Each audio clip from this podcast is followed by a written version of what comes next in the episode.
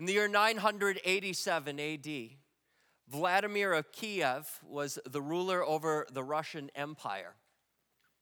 Vladimir was known as a violent man. He tortured his opponents, his enemies, those who opposed his rule. He was also known as quite a playboy. He kept a harem of over 800 concubines. In fact, one of the historians of his day called him Fornicator Maximus. But Vladimir was unhappy with this title, unhappy with his life. Up to this point, he had been a sponsor, a follower of traditional Slavic paganism. He had built temples, shrines, and statues to the gods.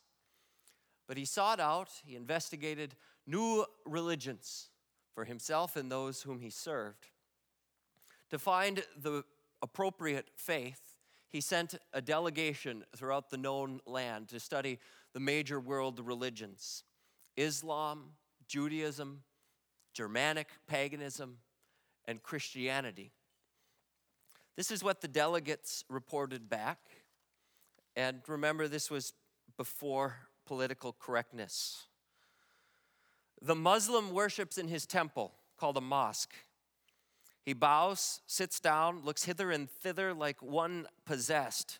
There's no happiness among them, but instead only sorrow. They forbid alcohol and pork.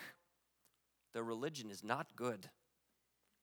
We went among the Germans and saw them performing many ceremonies in their temples, but we beheld no glory there. Then we worshiped with the Christians and we knew not whether we were in heaven or on earth. For on earth there is no such splendor or beauty, and we are at a loss how to describe it. We know that this God dwells among men. Heaven on earth is how they described it. It wasn't because of the beautiful buildings, the beautiful statues, it was about the Holy Scriptures that showed them the unadulterated truth and will of God. It was about preaching God's gifts, baptism, the presence of Christ. So, without even hearing the final decision of the emperor, they concluded their report with this Each person, if he eats something sweet, will not take something bitter afterwards. So, therefore, we cannot remain any longer in paganism. Heaven on earth. Heaven on earth is wherever Jesus is. And throughout this Lenten season, it's been my prayer that we would discover that Jesus, every time we pray the Lord's Prayer, is taking us a journey to discover that He has brought heaven among us and that He's capturing us up according to His will and His ways to bring us to heaven. Luther explains it well. We join in the small catechism for the third petition, Thy will be done on earth as it is in heaven. What does this mean? The good and gracious will of God is done even without our prayer. But we pray in this petition that it may be done among us also. How is God's will done? God's will is done when He breaks and hinders every evil plan and purpose of the devil, the world, and our sinful nature, which do not want us to hallow God's name or let His kingdom come. And when He strengthens and keeps us firm in His word and faith until we die. This is his good and gracious will. At Concordia, Wisconsin, one of my professors showed, diagrammed the logic of the Lord's Prayer for us. We see how it begins with the heavenly realities of God, the triune God who has existed from all eternity in glory and splendor, and yet he desires to dwell among men, down in the muck and the mire and the everyday mundane aspects of our lives and this creation. That's where He desires to meet us in the world of bread. What doesn't come out very easily in an English translation is the prepositional phrase, on earth as it is in heaven, actually modifies or goes together with the first three petitions. So as we pray this prayer in the future, we should be thinking as we go slowly through it Hallowed be thy name on earth as it is in heaven. And again, thy kingdom come on earth as it is in heaven. We're praying that God's name and his kingdom, which come in and of themselves, as Luther says, that they would come among us, even though we are poor, miserable sinners. Thy will be done on earth as it is in heaven. What is God's will? It is that the devil's plans and purposes would be broken and destroyed, and that we would be kept firm in God's word and in the faith all the days of our life. In the Lord's Prayer, we see that true faith, God's name, God's kingdom, God's will, we don't obtain these by reaching up to heaven, but God brings them to us.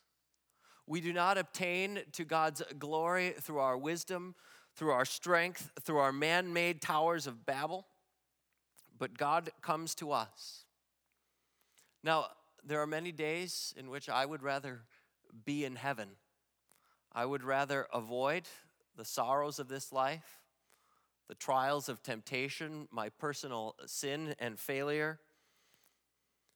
But God has chosen, it is His will for each of us to be here, to be present in Mondovi, to be in your family, to serve. He has not promised uh, that it would be easy. And his word reveals that we will continue to battle with the consequences of sin at a deeply personal level. But here's the truth, dear friends that God's holy name, his glorious kingdom, his loving will, it has been revealed to us. God's work is going out. The light of the gospel is going out through you, through this congregation, through your faith, through your words and your deeds. That's God's will. God's will is being accomplished in and through you. And that is despite, and we know this to be true, that Satan seeks to destroy us with despair he seeks to rob us of our peace, of God's gifts, of the presence of Christ. But this Lent, we join with Christ saying, Get behind us, Satan. We have no need, no room for toxic negativity. We need the peace of Christ. The Lord's Prayer is, in fact, a map of the life of Christ. It shows us what kind of God we have. He's not a God who's turned his back on us, but one who's come to us to experience the entire gamut of the human life. Our Jesus, our Christ, our Lord, lived a life that was filled with trivial annoyances. He knew what it was like to have bad health. He had serious family division. There was disputes among his disciples. He felt the cramps the aches and pains of manual labor, and he knew what it was like to have a lack of money. Ultimately, this Jesus endured the horrors and the torture of the cross, the day of humiliation and evil. But all the while, to his dying breath, Jesus believed that it was worth it. It was worth all the suffering for you. He set his eyes on the cross because through the cross, which was his Father's will, he would win you. He would deal with our guilt so that he could take us away from the world of sin and death and bring us at last to the kingdom where his power and his glory will endure forever and ever. Amen. When Vladimir of Kiev came to know this Jesus, the love that went to the cross for his sake, it transformed him in every way. He, overnight, he came to live in monogamy. He gave up his harem. He uh, made sure that the women were taken care of. He urged his nation to pick up and stay in monogamous relationships. He gave up, he forbade the practice of torture in his lands. He was baptized, and he became known by the same historian as the man of repentance. Dear friends, may we be known as people of repentance. May we see, may we reflect this Lent how the gospel has transformed us.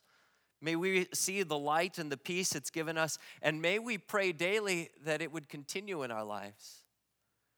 The Father desires to give you the gifts of the Spirit. Therefore, let us run with perseverance the race set before us. Let us look to the author and perfecter of our faith, because this is his will that you would taste of, see, glimpse, and know heaven, even on earth. And may the peace of God, which passes all understanding, keep your hearts and minds in Christ Jesus. Amen.